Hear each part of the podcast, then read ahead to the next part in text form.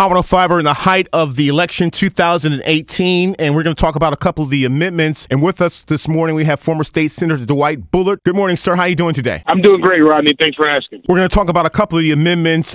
Two of them were initiated by the Florida legislature. That is Amendment Number 1, dealing with increased homestead property and tax exemption, and Amendment 5, requiring a supermajority vote to raise taxes and fees. And the other one that was initiated by the citizens, Amendment Number 4, the restoration of voting rights to ex-felons who have paid their debt to society. Yes.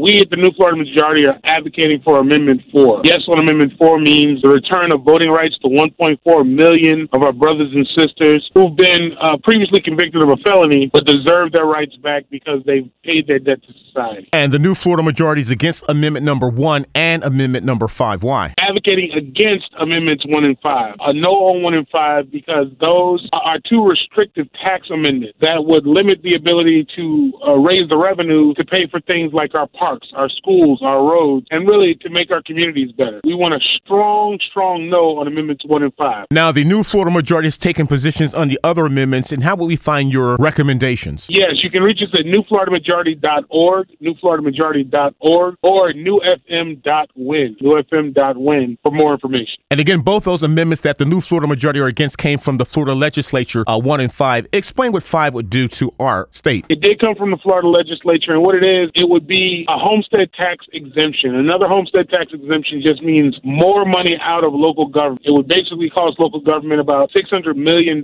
if it were passed. And what local government does is it fixes our parks, it fixes our local roads, provides public transportation. So we want to make sure we're voting no on Amendment 1. Amendment 5 requires a supermajority of the legislature in order to raise new revenue. So if, you needed $1 billion for an investment in education, you could not get that if Amendment 5 passed. And that would significantly impact maybe some of our historically black institutions in this state. Yeah, absolutely. As we oftentimes know, institutions like Florida A&M or Bethune-Cookman or the like need additional revenue to make sure they keep their doors open and the lights on for the students that they're serving. Find out more information about the amendments and find out more information about the New Florida Majority at newfloridamajority.org. newfloridamajority.org. Former State Senator Dwight Bullard with the New Florida Majority, and thank you for the amendment updates. Thank you so much, Rodney.